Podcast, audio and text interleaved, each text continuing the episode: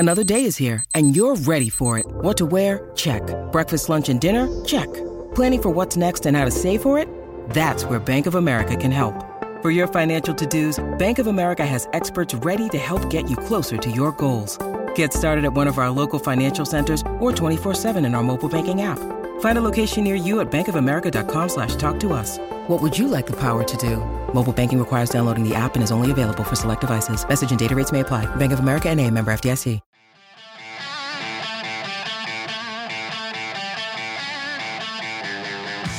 It's time for the VolQuest podcast, where we dissect the biggest news items of the week.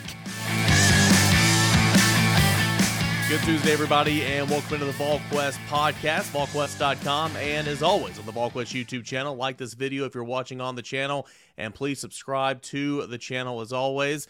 Brent Hubbs, Rob Lewis, Austin Price, I am Eric Kane. A whole lot to get into as we move on through now the month of February, and big news from last week, Tennessee has a tight ends coach. His name is Alec Ablin. Joined us on the Rocky Top Rewind uh, the other night and uh, did a really, really great job there. But Austin, I did want to ask you, in my opinion, one of the more pressing questions about this hire, this promotion from within, is the fact that he's never been off of campus recruiting. How big of a factor is that, and how much of a learning curve will that be for Tennessee's new tight ends coach? Well, I mean, I, it'd be hard to think that there's not going to be a learning curve, Eric. Um, now, I think, you know, some of recruiting, not all of it, but some of it comes down to want to. And, you know, I think Alec Ablin's going to have a strong want to. He knows, he personally knows that that's kind of where his hang-up's going to be, because he's never done it before. And it's not against him. I mean, it's not his fault. I mean, you don't know what you don't know. And, you know, I, I think that he's got some solid people around him, whether it be Rodney Garner, Brian Jean-Mary, Um, that are in the building, you know, and even even some nice resources, you know, that are off the field that understand what it takes in recruiting. And so um, I think he'll lean on those people. Um, again, I think he's eager. I think he's going to ask questions. And I do think he has the component to build relationships, which is why the current team is very fond of him, because he knows how to talk to kids. He obviously knows how to connect with kids. It's just a little fractionally different in recruiting, because you're connecting in smaller sample sizes and you're going up against other schools. There's no competition when you're when you're when you're getting to know Cooper Mays or Jerome Carvin or whoever, or in this instance for a tight end like Jacob Warren and McCallan Castles. But it still boils down to, can you connect? And I do think he can. Again, though, I think there will be a learning curve, understanding how often you contact, you know, how much you stay on these kids, how hungry you are to land these players. Yeah, I, I think for me, the, the biggest part of the, re, the recruiting part, I mean, look, you're, he's twenty-five, twenty-six years old, whatever he is. I mean, I think he's going to be able to relate to kids. But Rob, for me, the biggest challenge for any young recruiter is sorting through the weeds of what's realistic and what's not realistic. Okay. And, and I think that that's, I think anybody covering recruiting has to sort through that, right? Just because, just because a kid's mentioning you and he talks to you on the phone, do you have a realistic chance to get him? You know, you don't want to have a defeatist attitude. Hey, I can't go in that state and get somebody, Rob. But at the same time too, you can't, you know, you can't hang your hat on a kid from, you know, College X hometown and, and say maybe that, yeah, we, we can absolutely pull that one out of there. That, that's the hard part that I think any young recruiter has, is trying to figure out what's realistic and what's not realistic. Yeah, Humber, I think that's a really good point. And I think it's in, in, in either e- any of the sports that we cover. I mean, I think that's, I mean, I would imagine that you and A P will agree that a lot of times what you're talking about, with you know, you got all that youthful enthusiasm. We, you need to balance that with some, you know, some realistic maturity. I mean, like what you're talking about, just because a kid takes your call and the mom likes you doesn't necessarily mean that, that you're in there. And I think when you get older, you, you learn to kind of read those signs. I, I would, I, I would not think that Auburn's age will be much of an impediment. In fact, I think it'll be a, a boost in terms of, you know, what you think you can, you can do as far as, you know, how much you can have on your plate. But I guess, this is a great analogy that the assistant coach used with me once. And he's like, when you, when you're young, it's like you recruit, like, like you're, like you're shooting a shotgun, you know, huge spread, you know, wide range. And as you get older, you recruit more like you're shooting a rifle, more focus, you know, fewer, you know, not, not as much, not as much of spread on your target, but but like you're talking about, Hover, a lot more realistic. A P, they're shooting like a sniper, recruiting off at the tackles right now, right? Just a couple, right? They they got they got to give me that shotgun mentality. Um, we asked uh, Alec Ablin about um, his background as an offensive lineman. Remember, he played offensive lineman, uh, played offensive line at Missouri, and he's coached with Glen Elarbee a couple different stops, including helping him out here a little bit at Tennessee. Uh, ask him about that background, how that will help him becoming a tight ends coach here in Knoxville. And he was kind of funny off the top. Give this a listen. This is uh, a little bit from the Rocky Top Rewind the other night uh, with Tennessee's new tight ends coach, Alec Ablin. People forget I was actually so bad at blocking people. My uh, senior year, I actually got moved to a tight end fullback role. And, uh, you know, it, that's one of the things I think about Coach Heupel. And, uh, you know, I'd started games until an injury uh, my junior year as a guard. And, um, going into my senior year, got beat out. And I think on a lot of places and a lot of programs, um, it's just kind of tough and is what it is. And um, we had some special tight ends at Missouri at that time, but people were banged up. And for Coach Heupel to see not just an opportunity to give me a role, but be able to help and um, kind of shift to that room, like made that year so much fun for me, just in that I still had a role. And as far as football, just grew in my love of the game. As far as how it translates to tight end play, I think the run game is obvious. Um, schematically, we're all on the same page. It all fits. There's really six guys, a back and a quarterback, that are making the run game go. Protection-wise, um, not just who they're supposed to be on, which I think is maybe the hardest part, but how to actually get them blocked. Um, but don't get it twisted, I think, in the route. Um, I've been in this offense since I was twenty years old. Been in the staff room since I was twenty-two. You see a lot, you learn a lot, um, you understand space. I'm a football junkie at heart. So to me, that part of the game is really exciting and something that just because I'm an O lineman, um, still feel really confident about that side of it as well. So no worry, according to Alec Ablin, a lot of confidence in himself, knowing the game, knowing the system, as he should. As he pointed out, he's been in this offense since he was twenty years old and been in the meeting rooms ever since. But Austin, now that tight end position so critical to this Tennessee offense, do you think that his background on the offensive line will help him in that regard? Uh, I think in certain ways, sure. Um, I, I do think the best thing going for him in the short term is that, you know, outside of Ethan Davis, he has a very mature room. Um, you know, whether it's Jacob Warren, who's around for year number forty-six, McCallan Castles, who's, you know, you know, in his final year of eligibility, even guys like Charlie Browder have been around.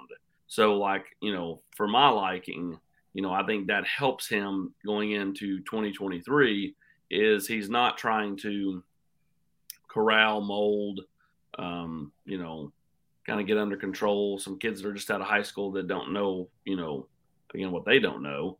Um, and instead he got, he has a group that knows how to, to kind of, you know, attack practice, attack the weight room, attack the meeting room, you know, get in, get out, get your work done, and, and, you know, all that stuff. So, you know, I think that definitely helps him going into this year. Yeah, I would agree. I mean, I, I think the maturity that that group has should should pay dividends for him because because it's not just their maturity and, and age, that they're also um, they're not problem guys, right? I mean, like it's it's a little different. I mean, than, than if you inherited a you know a young group of receivers or a young group of running backs. You know, and the egos are a little bit different and, and that type of thing. I mean, Jacob Warren um, is, is a, a non-ego guy, right? And, um, you know, Castle, I mean, they're going to play both those guys. They know they're going to play. The question is, what can he develop behind them when you look at the short term? Because, you know, they were lucky last year. They, they were extremely fortunate that Jacob Warren didn't get hurt. You know, he was available, and, and Princeton Fant played the entire year. So, um, you know, depth will be a concern, but Austin's exactly right, Eric. I mean, he, he inherits a group that already knows how to work, um, and and they're not they're not problematic people. You know, I mean, it's not like he's got to babysit any of those guys, and, and I think that that that can help your transition when you're not having to, you know, Rob. Make sure make sure somebody's in class, make sure somebody's at workouts on time, and you know, all that kind of stuff. That that makes for an easier transition into your first year managing a room. Last thing I do want to say on this, though, Rob, is you know this is the third internal hire that Josh Heupel has made. Uh, going back to last offseason, promoting Kelsey Pope when Cody Burns left the staff, now promoting Joey Halsley up at the offensive coordinator, and then here with Alec Ablin. Um, you know, we say it all the time, very secretive, very protective of his offense, but also it, just because it is so unique in the system that you run, I mean, it's a seamless transition. Um, Alec Ablin is obviously the most unproven so far to take this internal promotion, but you got to start somewhere, right? This is going to be a Heupel, uh, you know, calling card, at least for now, and something I think we should expect moving forward. Yeah, and I don't know that any have we ever seen anything like it. I mean, I don't think so. I mean, not not three openings, you know, and three in, internal promotions, and you know, to me, that I mean, it tells you a lot about Coach Heupel. Um, you know, about what what he thinks about bringing people into his organization to to begin with. I mean, even not at high level positions. I mean, obviously, you know, he had a had a good feeling or something that he liked about all these guys. You know. And obviously, you know, you see Pope and Alvin's, you know, or excuse me, uh, Halsley and Alvin's played for him. He's got, these are long-term relationships. I mean, that obviously means something to him. He's got confidence in in, in these dudes, you know, despite their age. And, you know, to to me, I, I mean, I to, I look at it as a as a positive because certainly, I mean, I think we all know. I mean, he's if he wants to go out and make a splash hire, not necessarily a tight end, but certainly an offensive coordinator. I mean, he's got the money to do that at wide receiver, and he's got the resources. And and to him, I mean, he he pretty much showed you what's most important is that he he knows guys, they know him, they know the culture, they know the expectations. I'll be surprised if it doesn't work out. Uh, I lied. Kind of on that, I got one more point to, to ask, one more question rather. Austin, you know, why – why wasn't it Jeff Ferris? Why wasn't it somebody else? And I've heard you, you know, make the comment, and this is kind of self-explanatory. The longer this thing went on, the more it was looking like it was going to be an internal hire. But to the best of your knowledge, kind of why wasn't it anybody else rather than going with this internal hire? Well, I think for Jeff Ferris, you know, you know, I, I, again, I just think that Coach Heupel decided to, to stay in the building. You know, I mean, I, I think, you know, when they talked, um, I think that, you know, that they liked Jeff Ferris a lot. You know, Jeff Ferris, before he went to U C L A, actually interviewed for a Q C spot last year, um, you know, when, when, when, you know, he was no longer going to be back at Duke. And in reality, you know, had, had he taken that job um, or not gotten the U C L A job, which is an on-the-field Power Five job, had he not gotten the U C L A job and, you know, been a Q C at Tennessee, maybe he does move into this role, you know. Mm-hmm. Um, I, again, I think Coach Heupel, I think some of the most, you know, I guess my biggest point would be, it, to me, maybe looking at this now, two years in, Hubbard, and really, I know Eric says three, but it's really it's replacing two coaches. Like he, the the natural the natural form of a staff is O C, which is normally a quarterback's coach. Tennessee's had this weird O C that's a tight ends coach deal, and now they've kind of got it realigned.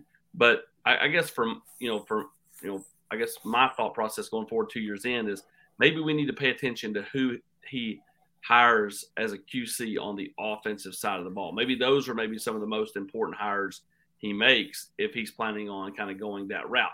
Defensively, I'm not sure he will do that. You know, maybe, I mean, you know, I, I guess, you know, Chop would be someone, you know, if, if, you know, somebody left potentially could get a look. Um, but it feels like maybe defensively might go back outside, but offensively, um, you know, I, I think the word is protective. I think that's the right word. Um, you know, when, when kind of describing Josh Heupel and kind of, you know, how he wants to go about things. Well, this, I mean, the offense is his baby. No offense to Joey Halsley, no offense to Alex Golesh or, or whoever else his O C is. I mean, it's his system. He's betting on himself on that side of the ball. He's always going to bet on himself on that side of the ball. Um, and, and he's going to do what, what he thinks um, fits, fits the offense. And I think he felt like in this case that a seamless transition made more sense to him than bringing someone in um, fr- from the outside to, to learn the system. You look at it, it's a little surprising that he hired Alex Golesh at Central Florida, you know, because there was no tie there. And he brought in an outside guy who kind of bounced up and, and moved up the ranks pretty quick with, with Josh Heupel there. On the other side of the ball, um, he, he's defensively, he's always going to lean on his coordinator and, and his coordinator's voice and what his coordinator wants Um, and needs on that side are, are going to be great. I, I think that's a when you look at Josh Heupel long-term defensively, his coordinator is his defensive head coach, right, Austin? I mean, if, if the coordinator has an opening, then I think – or there's a defensive staff opening and he has a coordinator in place, then I think that coordinator is going to have a huge say in who that position coach is. You look at it when he was hired, he hired his whole defensive staff first, basically, and then hired his coordinator. But, Austin, we know all those defensive assistants had a voice in Tim Banks and whether or not they thought Tim Banks was the right fit for him. I think he will lean more on his defensive coaches, a little more on his own gut on the offensive side of the ball. And I think it'll always be that way for Josh Heupel because it's his offense.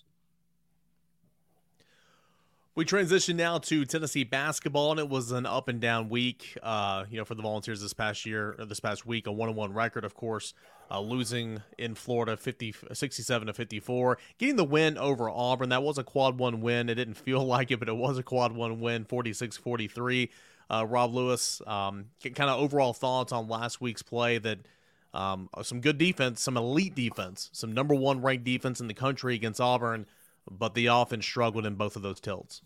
Yeah, I mean, they scored eighty-nine points in, in, in you know combined games and, and went one and one. That's that's the amazing part. I mean, yeah, I mean, I, I mean, I totally get where fans are coming from. And I think for a team that's, you know, the rankings will be out here in a little bit. I, you know, Tennessee will be still be in the top five or right on the fringe the way things were last week. But you know, it doesn't. If, if you're just walking around talking to people, certainly if you're reading message boards, it doesn't feel that way. You know, and I think it's it's because of the offense, because they have such a hard time scoring that um, you know, people don't don't have a ton of confidence in this team, even though we're in the first week of February and, and they're one win away from from picking up number twenty. Rob, where do you put that win um, in, in the annuals uh, of Tennessee? What, where does it compare to that Conzo Georgetown game? Where does it compare to that Kevin O'Neal Penn State? That might have been an overtime game at Penn State, where I think it was like forty-six forty-five or somewhere like that. Where where where does that offense uh, where does that offense show up compared to those two? Well, I mean, you have to rank it ahead just because Tennessee won the game, as opposed to, you know, somebody who had the the pleasure of being in the arena that night at Georgetown, and then, you know, four or five days later at Virginia for, you know, what was almost a mirror image. Um, man, it's just just tough. And Auburn's good defensively, but when when you put it on the heels of, you know, how bad they were at Florida, it just – I don't want to push the panic button. And, again, I mean, right. This is a top five team that's, you know, going to be a, a one, one or a two seed in the tournament, but it just – you know, you worry – that that that offense could pop up, and they're not, you know, I don't know if they're winning a game in March if that's the case. And, um, and what, what what are teams doing defensively? It, it, let, let me rephrase this. Is this a situation where Tennessee is just cold right now and people are wondering about legs, or they're losing their legs? Or is this a situation where defensively, legitimately, Florida and, and Auburn did something different than what Texas did and what some Mississippi State and some other teams did to Tennessee, Rob? No, I thought I'll, I'll need somebody, you know, a, a smarter basketball guy than me to really, you know, get into the nuances. But I, I thought Florida was different than Auburn. I, mean, I, I thought Florida really made a concerted effort to, you know, extend the defense, press up on the guards. I mean, ch- chase guys off the three-point line, or, or at least, you know, chase them a foot or two, you know, t- two feet back from where the open shots were. I mean, Auburn, you know, certainly played good defense, but I didn't. And again, somebody that knows more about the game may, may have a different opinion. I didn't feel like Auburn just sold out the way that Florida did. I, I thought against Auburn, it was more about missing shots that, you know, I don't know, you say guys normally make, but that I, I thought they missed a lot of open shots at Auburn. And, you know, there was some of that at Florida, but I, I, I really thought about against Florida, I thought it was more about, you know, the, how the Gators executed their plan. I, I just thought Tennessee was playing bad Uh, offensively against Auburn. Didn't have a ton, did not have a ton, ton of turnovers. You couldn't blame forty-six points on that. Um, just man, could could not knock anything down. I, I will. I said this on the locker room Sunday night, and and I fully will get. Well, somebody will go, they are who they are, man. They are who they are.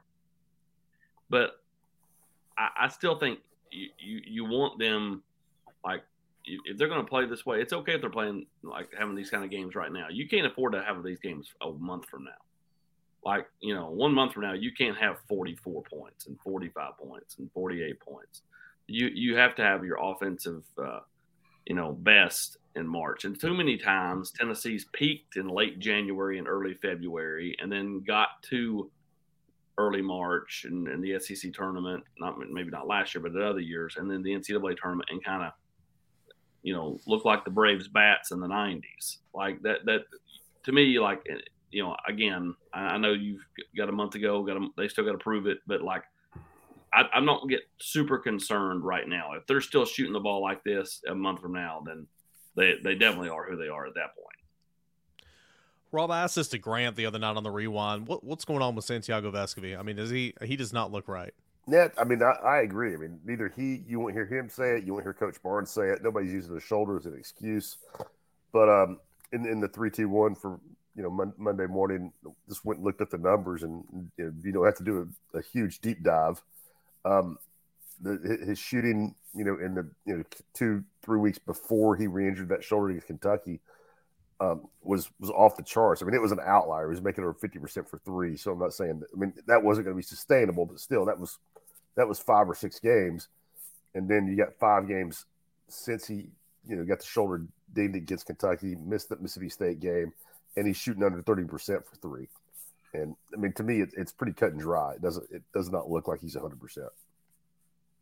I mean, to me too, like he's not even like for, for, for Santi, I mean, seven shots is, is not, a, not a lot, you know, that, that's all he took the other night. I mean, he, there was three players that shot the ball in double figures and he was not one of them. And that's typically uncharacteristic of him. So I don't know. He, he just doesn't necessarily look like himself. I mean, that's for sure. Rob, don't they just have, I mean, and I know this may be, they are who they are, but I mean, to, to get, to get Santi and those guys better shots, you know, Tyreek Key and those guys. I, I mean, something has to happen in the paint. I mean, yep. it, I mean, you're, it's easy to drive the guards off the three point line if you're not if if you never you don't have to play help defense in the paint. Like you never have to step away from your man. I mean, you can literally just kind of lock onto somebody's hip right now until Tennessee finds something um, in the post. And and I think you you wrote about Adu. I mean, one, having to step up or or. There's going to be a moment in time where Tennessee is going to have to do something in the post if they're going to advance, right? Yeah, and, and legit. I mean, I would love to. I would love to know the, you know, what the actual number is because I'm sure they chart this. How many times do you think Tennessee had a post player doubled this year by the opposing defense? I mean, I bet, I bet it's not happened. I mean, why I mean, would you? Not you know maybe when Olivier was going ten for ten at South Carolina or something, but I just, um, yeah, the the fact that. They just don't get easy stuff in there. I don't think it's a coincidence that the best they've looked recently was, you know, against Texas when Olivier played out of his mind. I mean, had the game of his life. And, um, you know, Tennessee scored eighty-plus points against, you know, a, a pretty good basketball team in Texas. But, yet, uh, the post offense is, is a concern that's not going away, however. When you need mealtime inspiration, it's worth shopping Kroger, where you'll find over thirty thousand mouthwatering choices that excite your inner foodie. And no matter what tasty choice you make, you'll enjoy our everyday low prices, plus extra ways to save, like digital coupons worth over six hundred dollars each week. You can also save up to one dollar off per gallon at the pump with fuel points. More savings and more inspiring flavors make shopping Kroger worth it every time. Kroger, fresh for everyone. Fuel restrictions apply. Hey guys, it is Ryan. I'm not sure if you know this about me, but I'm a bit of a fun fanatic when I can. I like to work, but I like fun too. It's a thing. And now the truth is out there. I can tell you about my favorite place to have fun. Chumba Casino. They have hundreds of social casino style games to choose from with new games released each week. You can play for free anytime, anywhere. And each day brings a new chance to collect daily bonuses. So join me in the fun. Sign up now at chumba casino dot com. No purchase necessary. V G W. Void where prohibited by law. See terms and conditions. eighteen plus. Rob, you get round two against Vanderbilt uh, for the midweek. That game's on the road, seven o'clock, which is nice for a Central Time game. Typically, they make those a little later on. Then you got Missouri back at home on Saturday. Uh, how bi- how important is this week for Tennessee's offense to get back in rhythm, considering what's after these two games in Alabama and Kentucky? Yeah, they got a gauntlet coming up, and then out, not just Alabama and Kentucky, you go to Texas A and M, which are yeah. you know three of the five best teams in the league by record. Uh, this week, I, I would look for Tennessee's offense to get to get right, but also if I was fan, if I was a fan, I would take that with a grain of salt. It's because Vanderbilt's the worst defensive team in the league. Missouri is not far behind in, in both points given up and, and opponent field goal percentage, and you know this not both of them are not afraid to play fast, but their bad defense is not a result of pace of play. I mean, people are, are making a ton of shots against them, so. I'd look for Tennessee to get back to you know, scoring seventy-five, eighty points this week. But again, I think you got to take the opponent into account. Is it sustainable? Get a huge week, you know, a huge stretch coming up after this. But I think I don't want to disrespect Vanderbilt, Missouri, but these are two games Tennessee should win. They'll be big favorites in. If you're struggling on offense like they are right now, this should be a, a week where you have a chance to get right. Uh, Rob, do you, do you feel like do you feel like Tennessee's passing up open looks? I mean, yes. You heard Rick Barnes say yes. that. Are, are they are they trying to be too finite on offense at times?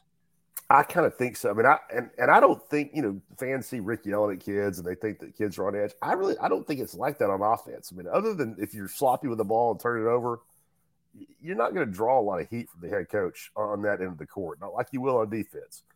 I mean, he doesn't, you know, he doesn't want Adu taking a three with twenty-four seconds left on the clock. But by and large, you know, if you're taking a, an open shot in rhythm, that's not that's not a fireable offense like it is if you go down and, you know, get beat on a back cut on, on defense. So I, I don't think kids are looking on, over their shoulder um, on because you afraid to take shots early, but I do see a lot of it. I'm I'm sure I wrote about it or we've talked about it, but I can visually remember Tyreek Key doing it a couple times on Saturday. Um, I thought Josiah turned down turned down a couple, even though, you know, where would they have been without him having fifteen and fourteen? But it's, I mean, I, I do think it's a problem, and, and where it shows up is not is at the end of the clock when you see Zakai jacking a twenty-eight footer. You know, with a hand in his face. I mean, I think they turn down those early looks, and oftentimes those are the best looks that they're getting in the clock. I, I, I think that Vanderbilt game is sneaky, Rob. Tennessee, I think if they get good co- post-play offensively, they win this game by fifteen. But if they have a, a, a kind of one of those down games in the paint, I just don't think they're going to make shots from the outside at, at, over in Nashville. It, the sight lines in there is just different. Like sight lines. It, I'm just telling you, like, I have no faith in them to make a bunch of outside shots. So if they don't make, you know, buckets, you know, from twelve, thirteen feet in, uh, I think this is a dogfight game. If if they make those shots, I think they win by ten plus. Well, Tennessee will be on the road Wednesday at Vanderbilt, as Austin's pointing out, and then back home against Missouri, six o'clock on Saturday at Thompson Bowling Arena. Uh, last thing I want to discuss here on uh, this Tuesday podcast, Uh, Brent Hubbs, it was a lot of chatter about Texas and Oklahoma coming to the S E C. Will they, won't they in twenty twenty-four? Pete Thamel, first of E S P N, said that that was not likely to happen, that they were going to stay throughout the contract in twenty twenty-five, then come to the S E C. Um, and, and then later in the day, it was Brett McMurphy from the stadium reporting that a, an agreement essentially has already been taking place, but the hang-up, shocker, I know, right? It's the T V deals with E S P N and the Big twelve, or E S P N and Fox, kind of fighting over those remaining T V deals. You know, what do you think is going to make of this? Is Oklahoma and Texas going to be in the S E C in twenty twenty-four, or will it be in twenty twenty-five? I remain still in the belief that the Big twelve's got to get something, right? I mean, that's why I, I, I thought they were going to be here a year earlier to begin with, because they're not just going to get nothing from this, right? Well, one would think, you know, from, from a league standpoint, you would think the Big twelve would, would want the cash, and, and I'm sure that they do. The X factor for them, though, is the T V deal. And, and the requirements and, and the obligations with the T V deal. And we know how much the T and how important the T V money is, and um, you know, how, how difficult it is to broker T V deals. Everybody, Rob, wants a Big ten S E C type T V deal. The Big twelve has a hard time selling that. Is, is Fox interested in losing, you know, two of their marquee teams for television ratings a year early? And what are they going to replace them with? And what, what does Fox feel like their financial loss is with that? You know, how do they recoup some of that money? Um, it, it comes down to the end of the day. It's all about the dollars, and you know, how much is uh, how much is everybody willing to pay to to tear up a deal a year early and move forward. I think the Big twelve just wants cash, but Fox is standing in the way of going, wait a minute, don't forget about us. We factor into this thing as well. Yeah, I inadvertently did a deep dive on, on this subject this weekend and understand a lot more about it now than I did a few, a few days ago. Enlighten us, Rob. I, well, I, I just didn't. I mean, I knew that Texas and Oklahoma would owe the Big twelve a, a big chunk of change. I mean, I think maybe eighty billion dollars between them if they leave, you know, in, in twenty twenty-four. I didn't realize that Fox was like a separate entity of that. I mean, I thought that I thought that whatever penalty Texas and Oklahoma would have to pay to the Big twelve, Fox was also taking their, you know, their compensation out of that, and that's not the case. Those are two, those are two different checks that the universities are going to have to stroke. And um, I, I, th- I think it'll get done earlier because I was, again, same deep dive. I think it sounds or reads like E S P N and Fox are working out, or at least discussing, trading inventory. Like Ohio State goes to Texas in a couple of years, you get, you know, as part of their compensation, Fox would get that game, even though that would be, you know, in E S P N. And there, there are several examples like that where they might trade some trade trade some rights or, or trade the opportunity to broadcast some games. But it's at, at the end of the day, it's it's it's going to be tens and tens of millions of dollars for Texas and Oklahoma to leave. But everybody wants it. So is that, I, I think is that game already that. on the docket, Rob? Texas and Ohio State. It's one of the. I mean, it may not be maybe Ohio State, Oklahoma, or you know Michigan, Texas, but it's it's you know you, you get what I'm saying. There's there's a couple of those coming down the pike that, that would be marquee non-conference matchups that that you know as as a way to reach a resolution. Maybe E S P N you know gives finds four or five of those and and gives to Fox, and and that helps kind of ease the transition. But at the end of the day, I mean, those two universities are still be writing big checks to, to leave. And why this is important is because obviously when those two teams come, whether it's twenty-four, whether it's twenty twenty-five, I mean, the S E C is going to have to do some reshuffling. And the thought right now is it's going to go to a nine-game conference schedule, the three six model, where, for example, Tennessee would have three permanent opponents every single year, Alabama, Vanderbilt, and for the sake of this conversation, Kentucky. And then you would rotate the other teams in the S E C and play every single team once every two years. If a player stayed at the university for four years, you would get to go to every single venue, which I think is interesting. It's either that or the eight-game, you know, remaining in an eight-game model with the one seven. Regardless, Austin, you, you know, once you just once you know when those two teams are coming, then you kind of have a path forward saying, okay, well, this is what we're going to do, this is what we're going to do, or at least you can announce it and make it absolutely final to the public. Like, here's our plan. We're doing this. This is the new era of the S E C. Well, and no matter how they break it down, there's going to be a group that go, we got robbed, we got shot. Oh, yeah. Look at By the way, Austin, hey, tell me if I'm wrong. If you're a Tennessee fan and you got Alabama, Vanderbilt, and Kentucky, you take that every day, right? Well, yeah, you take that. But what if it's what about what if it's Alabama, Vanderbilt, and Florida?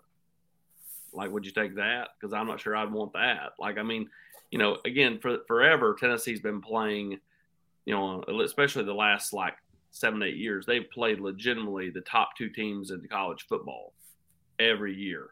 And then you throw in years where, you know, Tennessee caught A and M really good, you know, even back in COVID. Um, A and M was a top ten team when they played them back in sixteen. You know, they, they, they every, it seemed like Tennessee always kind of found a way to play somebody on their up year when they rotated in. Um, you know, for, for Tennessee, like, you know, to be able to, you know, you know, you hang on to Alabama, but you get Georgia off the schedule.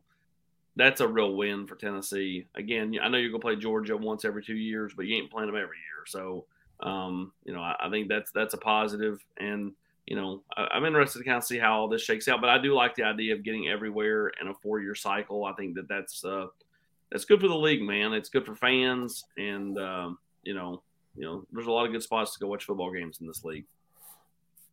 I'm I'm a seven two guy, but I'm gonna lose my I'm gonna lose my argument. Nobody cares out there what I think. I, I don't think there's enough teams with rivalries with three schools that make oh yeah, hundred percent make that make that big of a difference. I mean, I, I think you're trying to force something with with some of these teams that just don't have a natural rival. I think most teams have two, you know, rivals, and and you could you could rotate the, the other seven, but it's gonna go six three. I, I think the question is, you know, right now you're just going to wait and not announce what your conference schedule looks like in twenty-four because you don't know who's going to be here. They've already moved matchups later on with S E C opponents. You know, they've already moved that Georgia game that was supposed to play. Who they have? Oklahoma, I think, was who they were. They ended up playing Ball State now. Um, so those have already taken place in preparation for twenty-four. So if it doesn't happen, then uh, you just wait another year. But you know, Rob's right. I mean, how how big a check is are those two schools willing to write, capable of writing? How much are they going to write, and and can they find any kind of negotiating power on the T V side of things? Because I think all of us underestimated um, the, the the the the financials with the T V influence and brokering out of a deal. I think it was more about everybody thought, you know, here's what you got to pay the Big twelve. They're going to negotiate some kind of settlement because the Big twelve needs money. But the T V side of things was, was overlooked by a lot of people who assumed everybody was going to get out a year early. Isn't it Arkansas that claims to have like seven rivals? Like the S E C is trying so hard to make Arkansas like a rival with like Missouri and, and some of those other schools. Like like who would Arkansas have in this model? Like the six three. Oh, they go back to the Big twelve. I mean, they would play Oklahoma. I would I would say Oklahoma, Texas, Texas A and M would be where I would go, and that would be the old Big Eight matchups. Now, I don't know that that's who they would get. Uh, so they got to give somebody's got to give Missouri something. So they probably would get Missouri and and I'm, Oklahoma and A and M or somebody. I, I think what you're talking about, the, the the what you just referenced would have been if they went pods. That would have been their pod. Because that was always the model in the pod. Because, I mean, how fair is that for Arkansas? A and M, Texas, Oklahoma. Like, that's what it's like Auburn. But, you know, but again, what's Auburn's the point? Club, Auburn's what's, club, if you went off that, you know, if you're going off rivalries, think about Auburn's rivalries. They got Georgia and Alabama, and then I'm sure they'll just get a, you know, a, a, a cream puff game. But, I mean, like, I mean, that's rough, man. I mean, like, yeah, if you're Tennessee. You, I mean, you Tennessee's had to play Alabama. I mean, welcome welcome to the S E C. Tennessee's had to play Alabama. Well, yeah, yeah, they're getting what Tennessee's got the last several, no. you know, the last decade and a half. I know, I'm with you. I'm totally with you. I'm just saying that's where the belly aching comes in. Yeah, but but and again, my point being, you know, that you have no, nobody really has three ma- three major rivals. I mean, not enough schools have three major rivals, right? What do you got to preserve? Okay, Rob, look at this. You got to preserve Georgia-Auburn because that's the longest-standing rivalry in the league, right? You got to preserve the Egg Bowl. You got to preserve the Iron Bowl, okay? Most people think you got to preserve the third Saturday in October, which I don't disagree with. Cocktail party. Cocktail okay, party, you got to yeah. preserve Georgia-Florida because of, of that one. What what else in there is what else in the, you got to you got to preserve Oklahoma-Texas because that's the Red River rivalry as they're coming in. What other ones do you have to preserve? I mean, is is Florida L S U, has that become such a rivalry in fifteen years that you got to keep that one? I, I don't think there's that many where you say, well, these are their three natural rivals. Because like, when, when they show that Goodyear blimp shot of the fairgrounds outside Columbia and Texas A and M's in town in, in, in September, that doesn't didn't didn't put a tear didn't, didn't make it a little misty in the in the in the room. Oh, yeah. I mean, you know, and, and so that's that's why I say rotate more, but preserve preserve those those schools, you know, that have had those long-standing rivalries and, and, and go from there. But because I think over time that it it would equal out more that way, because you're right, Austin, it, you know, if you're going to do the six three model with your three national rivals, Georgia's going to get Auburn, Florida, and then you're going to give them – South Carolina. Then you'll give them, you know, you'll give them an easier game. So that's their three, okay. That's if you did, se- if you did seven two, you're still going to give them Alabama. You're still going to give them Florida and Auburn, yep. And then they just rotate more. That that's my point. Is I don't think there's enough. If you did a seven two, who's going to say, "Oh, we lost that rivalry game"? No, I what nope. I, th- I think why they won't do the seven two is because they want to be able to give a school an easier game and go, see, you have this team. Because if it's seven two, then, then you know, they're sitting there like, we got Auburn and and out and, and, and Florida, or we got Georgia and Alabama. Like, if you're Auburn, who are you getting? You're going to get who, right? Alabama and Georgia. Right. They want to be able to say, you also got Ole Miss or Mississippi State. To be clear, and Brent, I know you were just saying what you would do. seven two is not on the table. No, no, it's yeah, not going to happen. seven two is not going to happen. That's it's going to be six three. That, that's it's, that, it's a hub special. That is it's, my hot. That is my hot take. I mean, I would have also considered keeping keeping divisions and moving Alabama Auburn over. Yeah.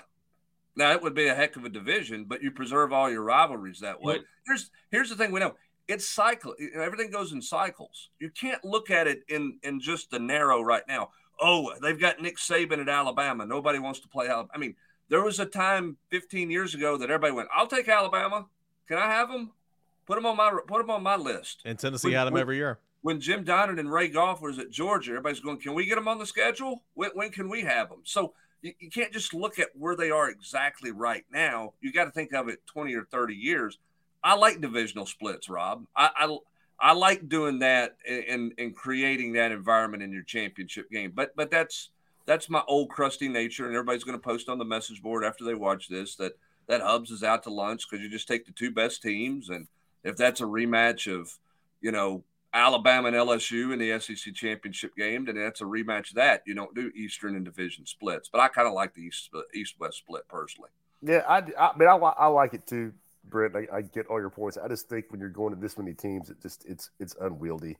And, yeah. I mean, you're never I mean, it's not perfect, I mean, at all, but you just uh, – I'll the conference is getting to be so big. I like the idea of having six opponents that rotate, so at least you get a feeling that you play them every once in a while as opposed to, you know, the only time you see them is in the championship game or, or you know, some weird kind of setup. I, I I I totally get the merit of your argument, but just, you know, for Tennessee, you're not to play Oklahoma for five or six years. I, I, I like this, you know, the three six sure. matchup because of that. Yeah, and I agree with that. That's the downside to divisional plays. You don't get over there and play those teams. And and and, and I like the fact that if a kid stays for four years, he's going to be able to play in every venue, you know. Yeah. And and so I, I think that makes the most sense. You also want to avoid Tennessee, Mississippi State in the S E C championship game in ninety-eight, right? Yeah. Because they weren't the two best teams in the in the league. So I get that part of it as well. And and that's why divisional play was once they could get that off the off the charts, they got that thing out of there, just like they did in basketball for seeding purposes. Instead of going on the board and, and, and being rude to hubs or starting the, the eighteenth Chinese spy balloon thread. Now here's the exercise we should do. All right, we should do who would that third who would that third team be in the in the six three model, right? I mean, for Tennessee, it'd be Vanderbilt, it'd be Alabama. My demo would say Florida, maybe Kentucky. You got Georgia. I mean, for Tennessee's sake, there's a lot of options here. But to your point, Brent, there's not those type of options for the majority of schools around the conference. Look, Tennessee's going to win in the six three model because they're going to get Alabama, Vanderbilt, Kentucky. Yeah. And that's a win for Tennessee. Oh, it's yep. a huge win. If, that's, if, that, if Kentucky's the third team, then yes, that's the win for Tennessee. And, and I, I mean – I think that – I mean, they're not going to give Georgia, Florida, Auburn, and Tennessee as their three. It's not going to happen. Georgia's out. But you'll play Georgia every other year. Right. Which is better than every year. Yeah. And you're not going to play South Carolina. They're going to give you Kentucky because you've got a long history. Maybe they can bring the beer barrel back while they're in the process of of showing every. If it's such a natural rival, Rob, that it's one of your three, maybe you should bring back the trophy that you play for um, as one of your rivalry games there. I don't know that it'll happen, but maybe we can do that. But I, I think it's absolutely going to be Tennessee, Vanderbilt, and Alabama in the six three model. I agree. Which is good for Tennessee.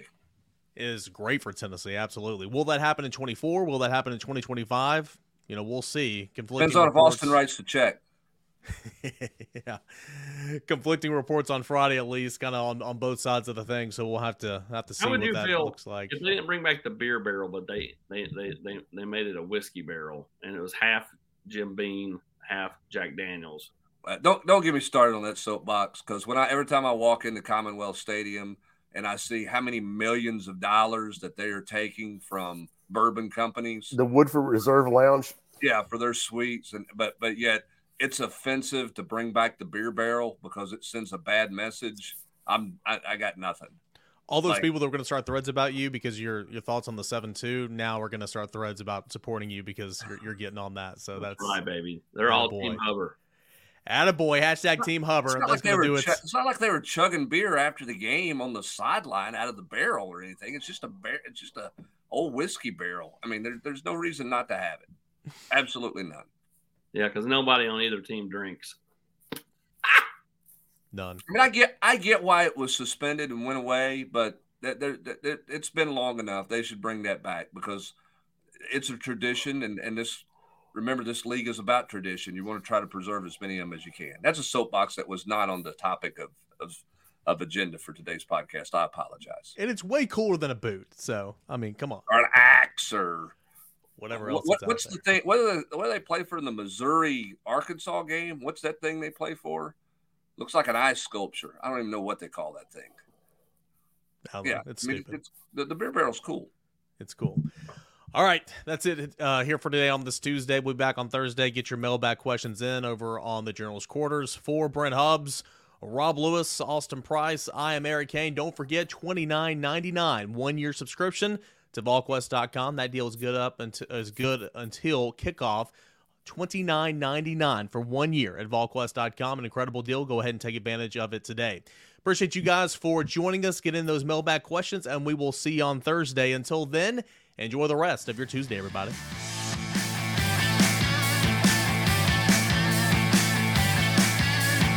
You've been listening to the VolQuest podcast every week here on VolQuest.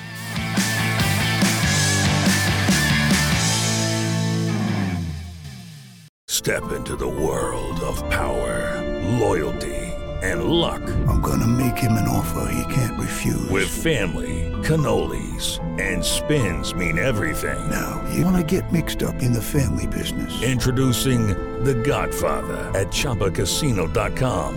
Test your luck in the shadowy world of The Godfather slot. Someday, I will call upon you to do a service for me. Play The Godfather now at chumba casino dot com. Welcome to the family. No purchase necessary. V G W Group. Void where prohibited by law. eighteen plus. Terms and conditions apply.